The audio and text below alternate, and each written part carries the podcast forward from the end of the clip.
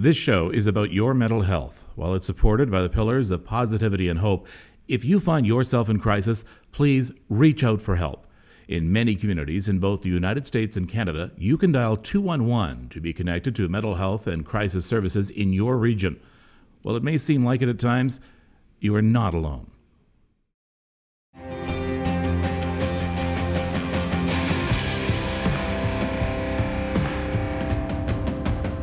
Well, hello and welcome to the first episode of The Happy Molecule.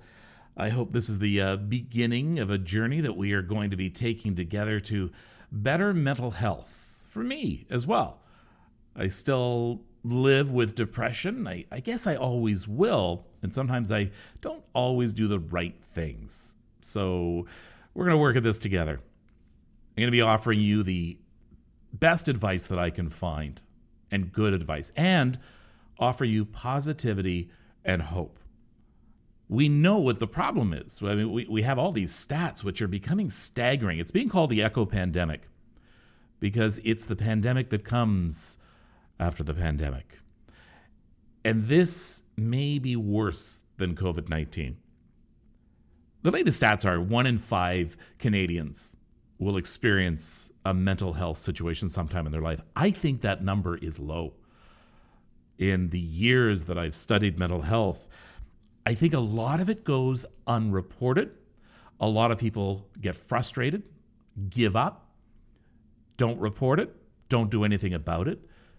So I think that number is low. Then let's put in the number of people who live with someone who lives with depression and anxiety and that number is high as well. And this show is for you as well. This show is for everybody. This show is for people who live with depression, like me, trying to give you the best advice, trying to help you out. It's for people who live with someone who lives with depression. Again, trying to give you good advice, trying to help you out, trying to help you take a breath, stop and take a breath. And it's also for people who don't think they live with depression, who don't have depression. And I'll tell you why it's probably more important that you listen to this show, and that is because we need to take care of our mental health. We need to learn how to recognize our feelings and recognize stress and anxiety, and we have to learn how to deal with it. So here we go. Let's go with our very first show. My very first guest is a uh, practicing clinical psychologist. Actually, he's he's been a clinical psychologist for more than 40 years.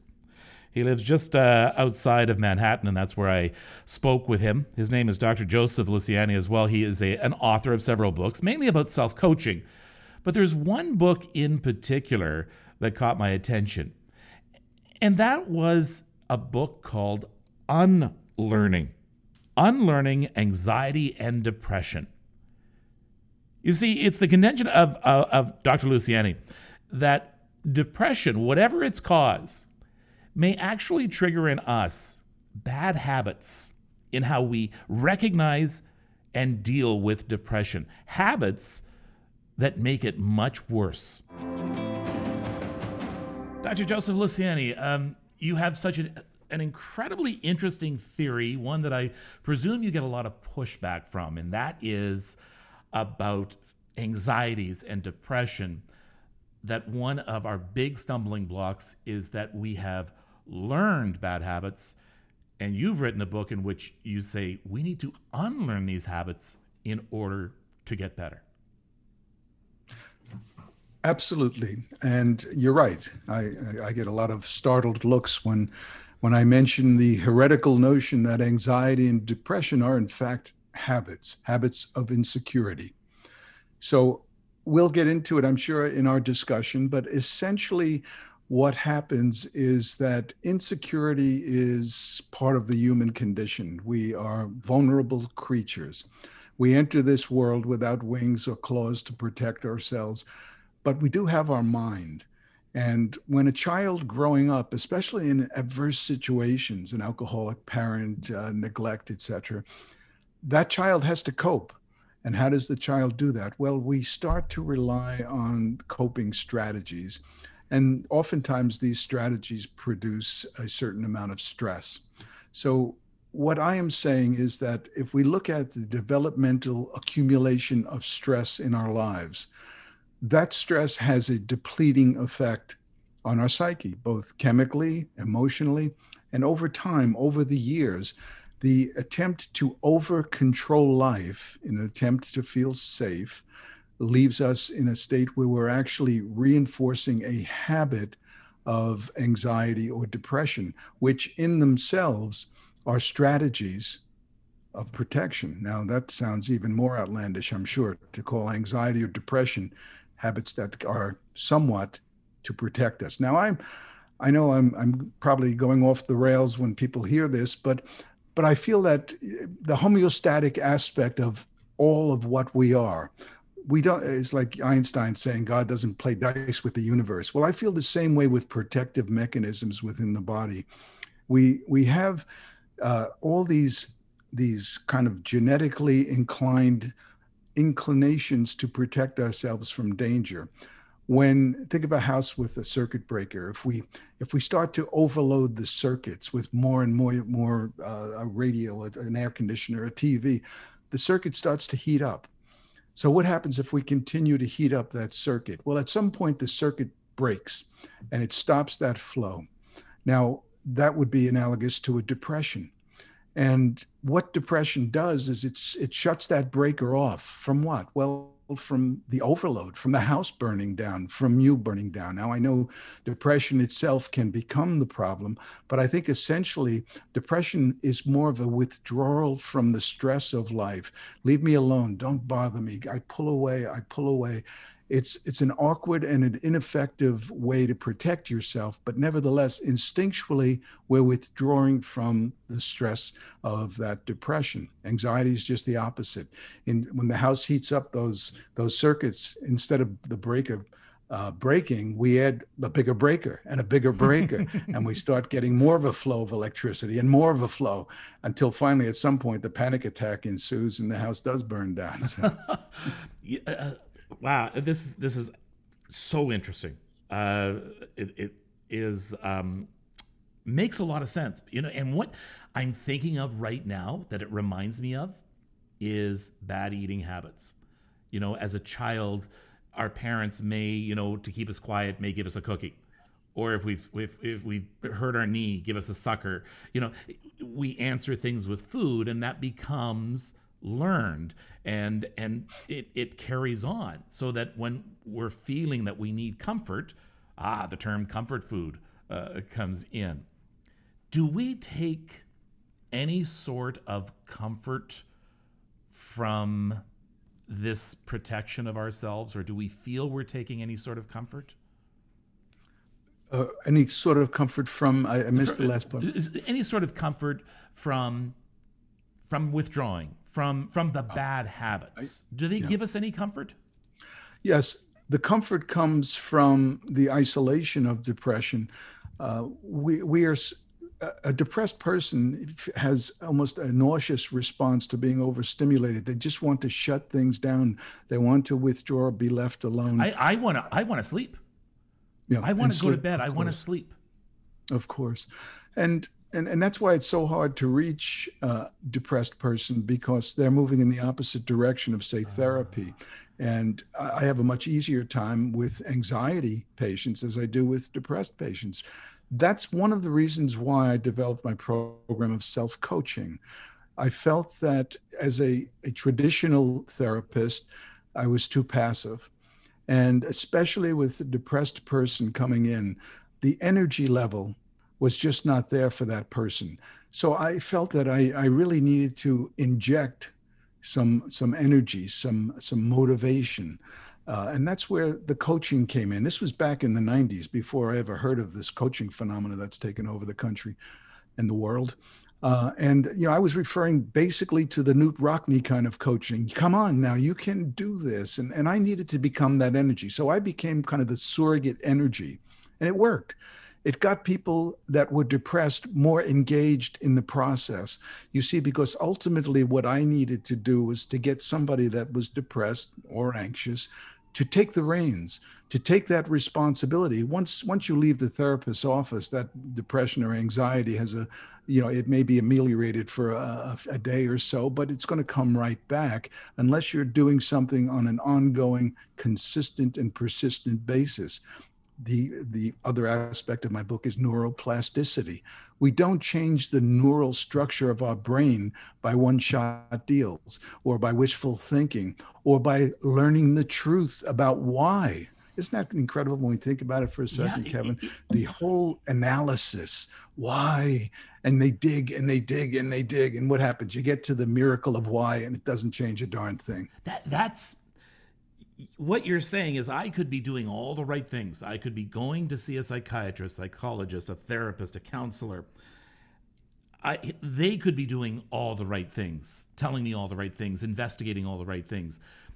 But there's still that block inside of me that is stopping that therapy from actually taking exactly. effect. And so we're now we get to the title of your book, Unlearning. So before you're going to allow therapy to work or before therapy is going to be able to take hold, you got to unlearn these habits that we have. Mm. Well, you you nailed it. Thank you. That, no, that is That's exactly what I'm trying to say. That is fascinating uh, exactly because it. we could simply we could really be wasting our time and our money if if we're we're just I, I, have to interrupt. I, I in, in the book I talk about my first analyst, and it's an it's it's a useful anecdote right now. And I was enthralled. This was back in the 70s. I was enthralled with the the gold standard, which was Freudian analysis, mm-hmm. and I hope I'm not offending any Freudians, but I don't care. but but uh, nevertheless, so I he wanted me to come for therapy for ten times a week, and I could only afford one with insurance. Uh, thank God my wife was a teacher and had great insurance. But nevertheless, uh, I, I stayed with him for a good while, and he never said anything he just said, Well, how do you feel about that? Mm. and this went on and on and on. One time I had a dream, there was a bug on the back of my leg behind my knee. And and he looked at me and he took a few more notes and he says, Ah, so you want to be intimate with your mother? I said, Really? you know? Okay, so that you kind of get an idea of him. But anyway, I went off to school in California, graduate school. He said, Don't go you're not going to survive. He says, Your anxiety is not going to allow you to last six months.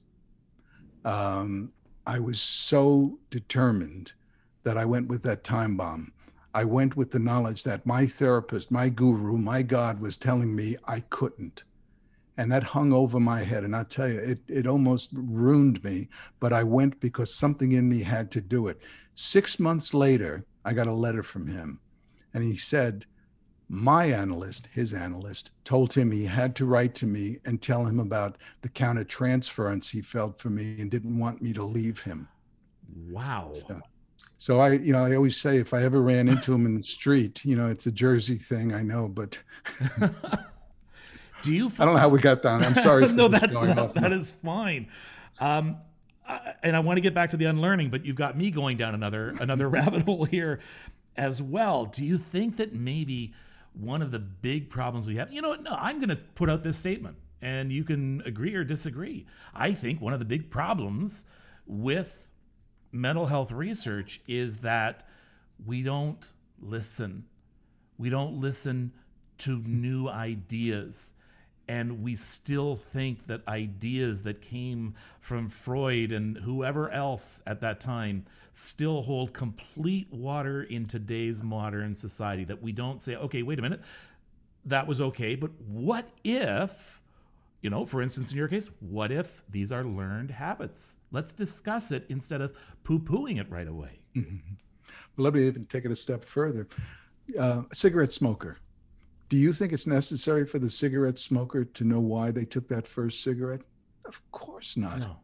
What we need to know is that we are the the aggregate of everything perhaps, that has. Perhaps he had the cigarette after after sleeping with his mother, but I don't know. Okay, go ahead. Sorry. love it, love it. we we are the aggregate of everything that has preceded us. It is apparent in the moment. So the you that you're looking at, and I'm looking at you and you're looking at me, and that what we're seeing is the whole life of that person encapsulated in this moment the good, the bad, the ugly. So when we address anxiety or depression in a retrograde way by trying to go back in history, the cigarette smoker, it's just uh, superfluous. It's not necessary. The habit exists right in front of us. Well, what are we doing with the habit? Cigarette smoker, what are you going to do about your smoking? What are we doing that sustains anxiety and depression moment to moment? That's my contention. And and I really think it's it's necessary to understand from a cognitive standpoint that we we are either reinforcing those neural pathways in our brain or we are ignoring them, minimizing them, and we are letting them fall into disuse and therefore not affecting us. So habits are learned, all habits, and all habits can be broken. And if if and I'll throw this out for any person that has a struggle with it, if anxiety and depression are in fact habits, then that puts you in the driver's seat. You know, when you when you say I have a mental illness, I I don't use that term illness. But when you say you have a mental illness, what's an illness? It's something you catch. You step on a rusty nail, you get tetanus. You know, it's something that invades your body. That's too passive. I use the word habit because habit puts you in the driver's seat. What the heck are you going to do about your habit? Well, hey, if you can, if you here's the here's the program. You do A, B, C, D. You're either going to or you're not. But you know what? You don't have to be a victim. You're either in the back seat or you're behind the wheel. Which do you prefer? I get excited when I hear anybody talk about becoming your own mental health advocate, taking control. It gives me hope, you know, and, and I think that that is the opposite of depression is hope. Mm. And anything that can give me hope, if I can feel when you said you're in the driver's seat, that is so important. We don't hear that enough. We don't. Yeah. Yeah. Being in the driver's seat is critical knowing how to turn the wheel and use the brake is the next step. And of course, just being behind the wheel isn't enough. So we do need to know what we are doing. And like any habit, anxiety and depression, you're either feeding it or you're starving it. It's that simple. And that's why with unlearning anxiety and depression, I'm I'm trying to put forward a path for helping someone understand what they do inadvertently let's face it, we're not sitting around deciding to be neurotic. Uh, we we really become creatures of our own habituated thinking, and if that thinking has been distorted, then of course we then are reflecting those distortions in our everyday thoughts, which reinforce and make this habit loop even stronger and stronger and stronger. All right, hang on, folks. We are going to get into learning how to unlearn talking with uh, Dr. Uh, Joseph Luciani, who is speaking to us from uh, his home just outside of Manhattan. Uh, practicing clinical psychologist for more than 40 years, best selling author. Uh, his book's available on Amazon. The one I'm talking about is Unlearning Anxiety and Depression in particular.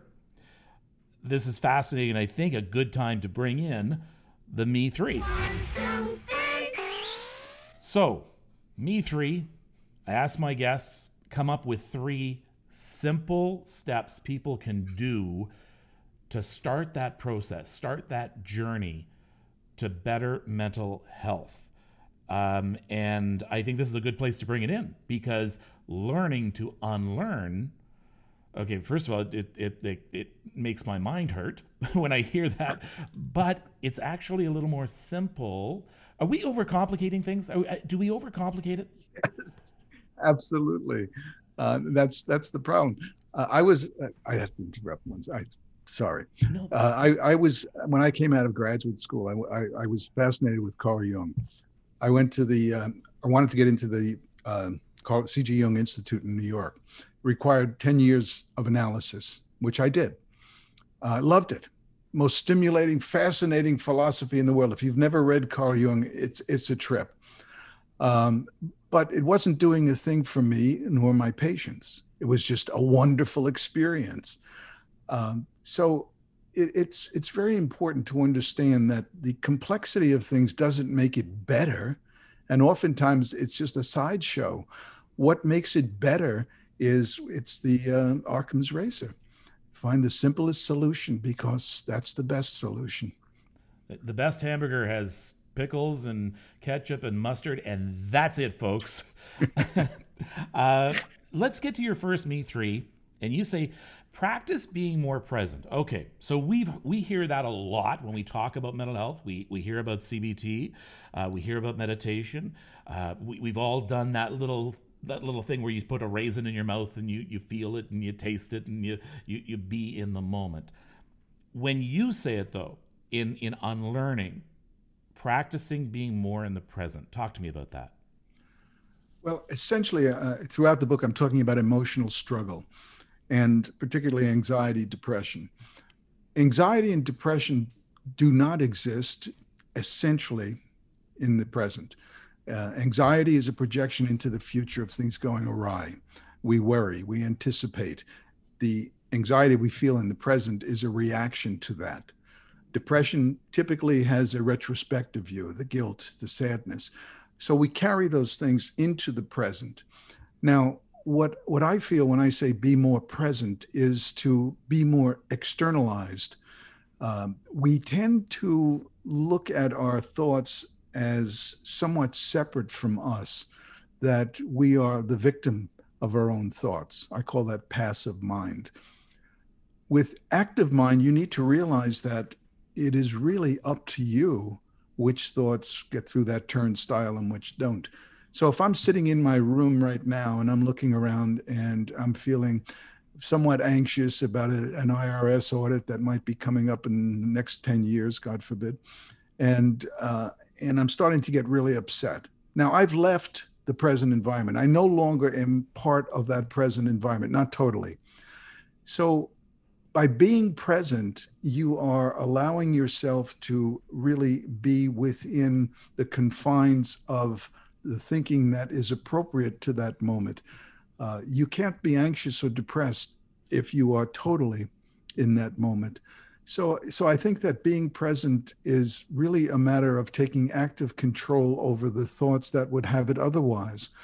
Uh, I, I, know there's there's an awful lot of mindfulness and being present, and it's it's it's a it's a wonderful thrust that that the whole world is getting into, and and it really is a much better place to be uh, in terms of, especially with anxiety, with all of the trepidation and the, the, the dangers that we see right now in our vulnerable world. Uh, but you know what I tell my my patients is that you know when we sit, we used to sit down together, face to face without remote. Is that there's nothing bad going on in this moment? You're sitting here, I'm sitting here. Uh, the world that is driving your chaos exists in an abstract form right now in your mind.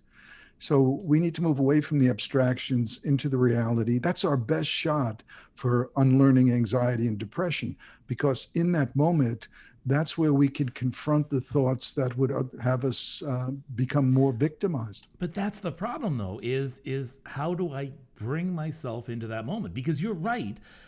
You know, I'm I'm worried, worried. Period and and it, it quite often takes me a lot of thinking to try and figure out exactly why at this particular moment I have this depression or this anxiety.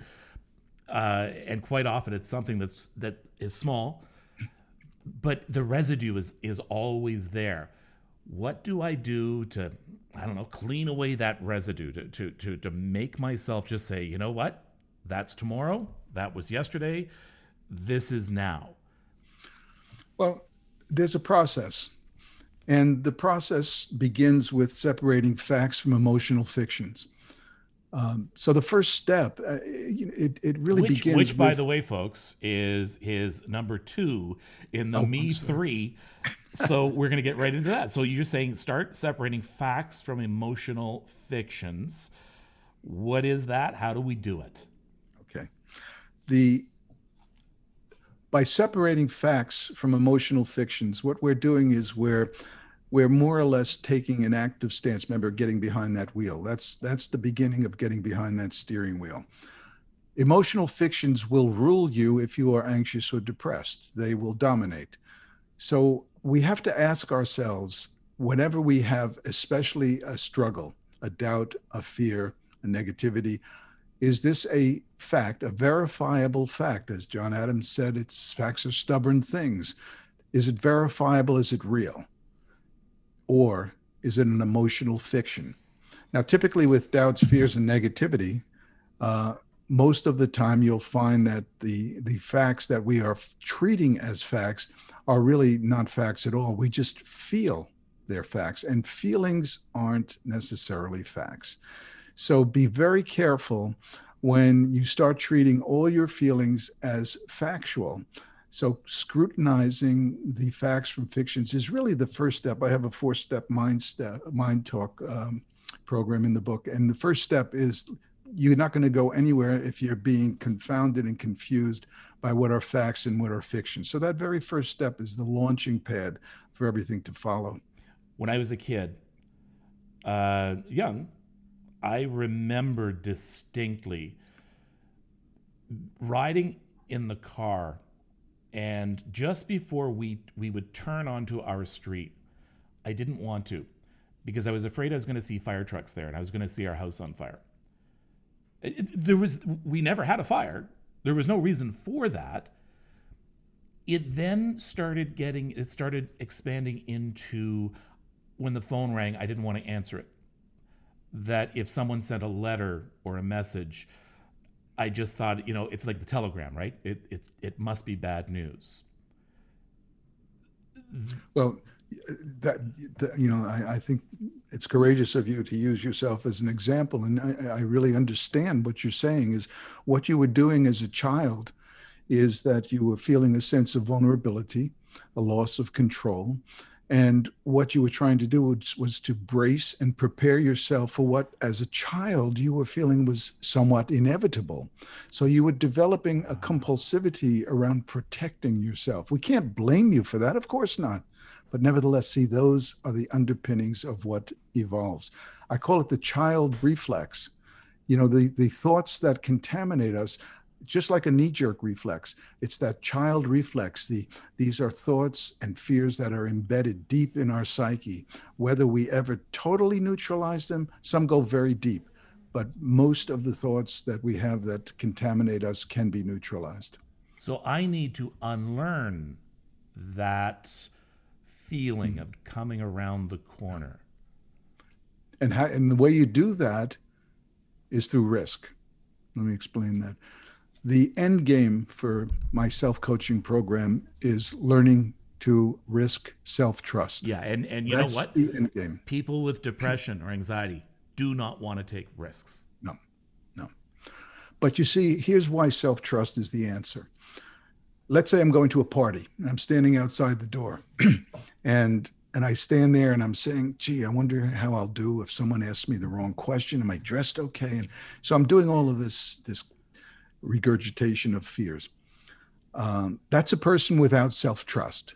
They're trying to figure out, just as you did with the phone call, you're trying to figure out how to be safe before the fact. And if you look at most emotional struggle, that's exactly what we're doing. We're not letting life unfold. We're not being present. What we're doing is we're trying to protect ourselves from an anticipated future, which is neurotically tainted. Now, the trusting person, and this is why this is the goal, the trusting person, they, they look at life and they say, gee, you know, I've been to thousands of parties and I've handled them. I've gotten through them. I've been through thousands of problems in my life and I've handled it. I've gotten through it. What makes me think I won't handle my next problem? You see, with self trust, you're willing to risk. You have the resources, that you're an instinctual machine, and that you will survive. I should say, instinctual survival machine, and that you're going to survive that next problem. Whether you believe in yourself or not, just look at the data of your history. And your history suggests you could take that risk. You could let life unfold blindly, not anticipating, and trust that something in you, that instinctual, intuitive something in you, will respond in that moment.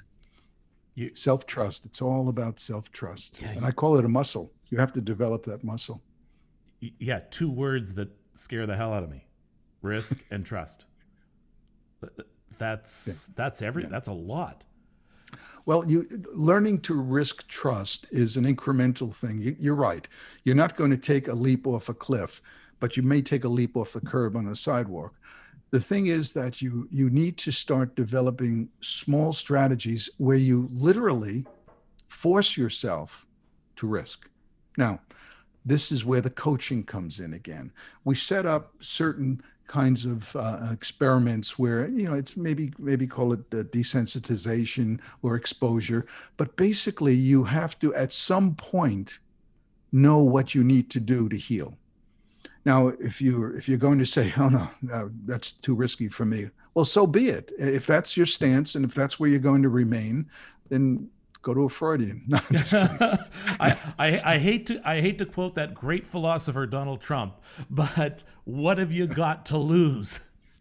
Sorry, bad example. I mean, I probably just triggered a whole bunch more of anxieties and fears just by using that name right now. I mean, they're right there.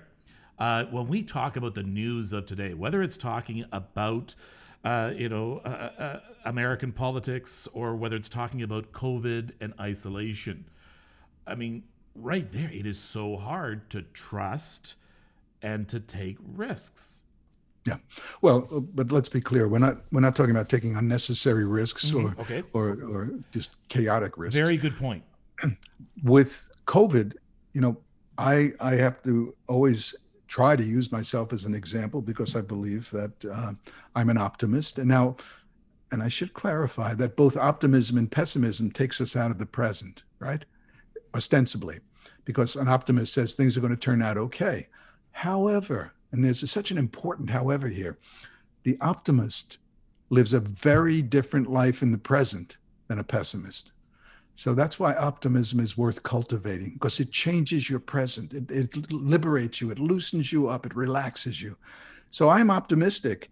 I do not feel I'm going to get the virus. Now, mm. maybe I will. But you know what? the optimistic interpretation that I won't frees me to be liberated in my moment. In the present. In the present. So you have nothing to gain or lose other than the moment. So I, I choose to value my moments very, very carefully.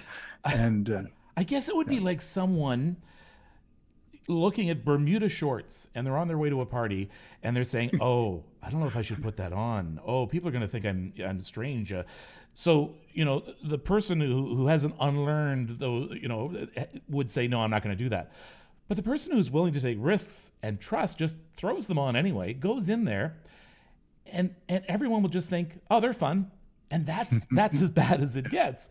Whereas if the pessimist or the person who hadn't unlearned yet did go ahead and wear them, they would just stand there and stand out, and people would yeah. make them feel the, bad. The the overthinking person mm-hmm and this is what gets us into trouble with anxiety and depression. The overthinking person is never satisfied that they can control life. It's almost a perfectionistic striving. You know, and perfectionists don't want to be perfect, by the way. They just don't want to screw up. You know, so they, they try to be more perfect.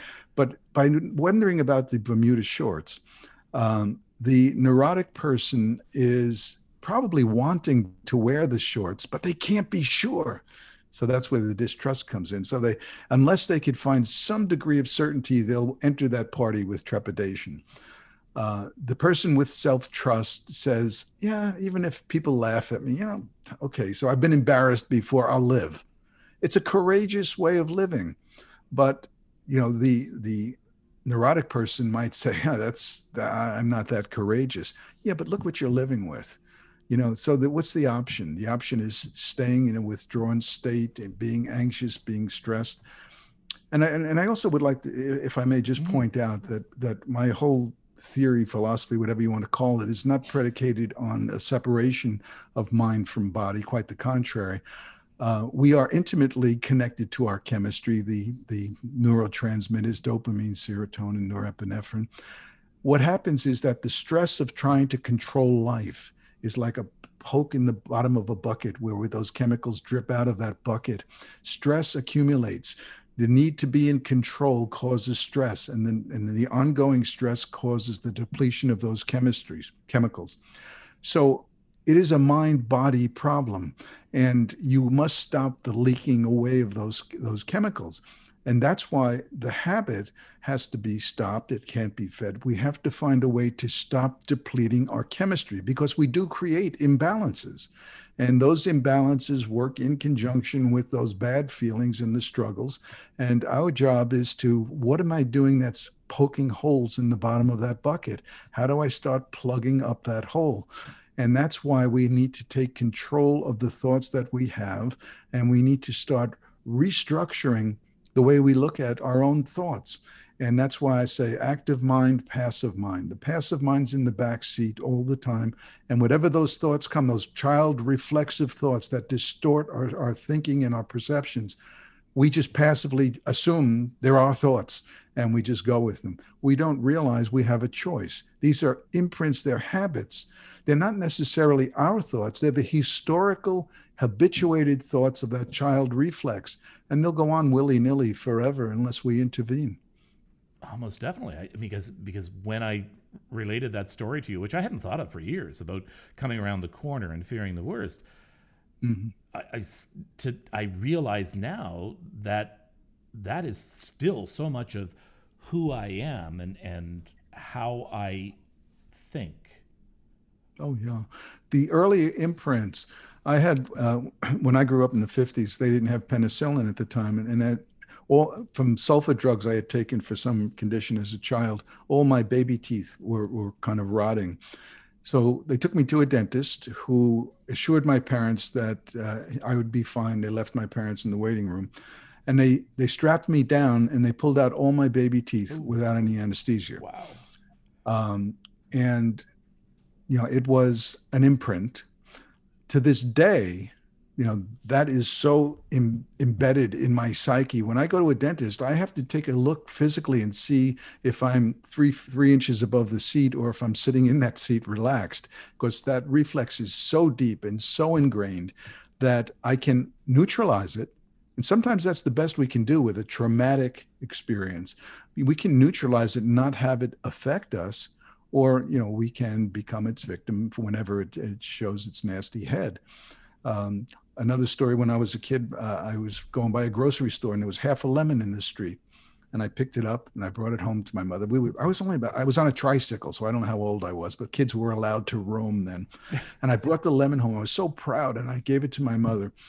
And she looked at me and she took me by the ear and she dragged me up to the store. And she said, Now you go in there and apologize for stealing that lemon. Wow to this day, that's one of those hotspots where I have to neutralize it. Anything that's unfair just nothing, brings that right Nothing back, you, you know? can do about it. So yeah. just neutralize yeah, it. Neutral. Well, with the traumatic imprints, you know, we, it's like PTSD. We can neutralize those feelings, but they create such an imprint in the brain that I suspect that and I'll go on working on it. I mean, there may come a time where I'll, I'll enjoy going to the dentist. I doubt it, but I, I don't let it affect me. I, I used to have a crush on my hygienist. So, anyway, um, I would uh, like to bring us to the third and final of your Me Three. And this actually works out perfectly with what you were talking about. And that is become more aware of your anxiety triggers, doubts, fears, and negative thinking. So become aware of those triggers. Yeah, and become become aware if you're neutralizing them too. Mm-hmm. Yeah, and that's that's it's what we were referring to with the traumatic imprints, but also uh, with anxiety and depression, we we have certain triggers. Uh, defensive triggers, whether it be uh, you know just someone insulting us or the fear of wh- whatever it is, uh, always keep in mind those three words: doubts, fears, and negatives. Those are the tip-offs.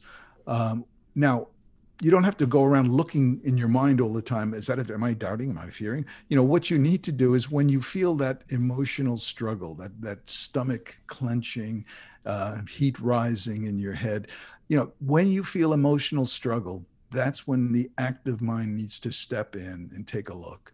Uh, what am I struggling with? Is it a doubt? Is it a fear? Is it a negative? Now, if so, then we are dealing with insecurity the reflex or the habit of insecurity. And it is insecurity that, remember, we talked about facts versus emotional fictions. So, insecurity will always throw at you the possibility of becoming emotionally upset and fearful, and most importantly, distrusting. So, once you ferret out, okay, that's my insecurity. Now, here's the, the, the headline here you are not your insecurity. Your insecurity is an overlay on your personality. It also was learned, it is a habit. So the more you develop that self trust muscle, the more insecurity, and it's, it's a, uh, an inverse correlation, the more insecurity becomes diminished. You become more courageous. You become more self coach, self coaching, and self trusting, and you tend to be able to be more present. The only reason we can't be more present is when we're too distracted because insecurity says we can't be safe if we're in the moment. We've got to be thinking about tomorrow and the next day and the next day. So, in order to be more present, I think you need to be aware of your triggers. I think you need to be aware of when insecurity is ruling you and, and you're not ruling it. And take your life back from insecurity, the same as everything else we're talking about. Are you feeding it or are you starving it? Because insecurity is just a learned habit. This has been an absolutely amazing talk. Uh, I've been talking with Dr. Joseph Luciani uh, a, a, practicing clinical psychologist and, and author of uh, some best selling books, including Unlearning Anxiety and Depression, which is available on Amazon. Uh, selfcoaching.net. If you want to uh, learn more about what Dr. Joe does, about how he can help you, about uh, his other books as well, and most of those deal with, with self coaching.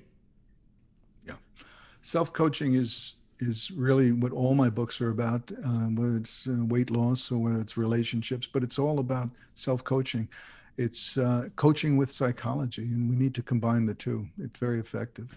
And once you are finished listening to this podcast, you can go and download his podcast. What's it called? Where can we find it?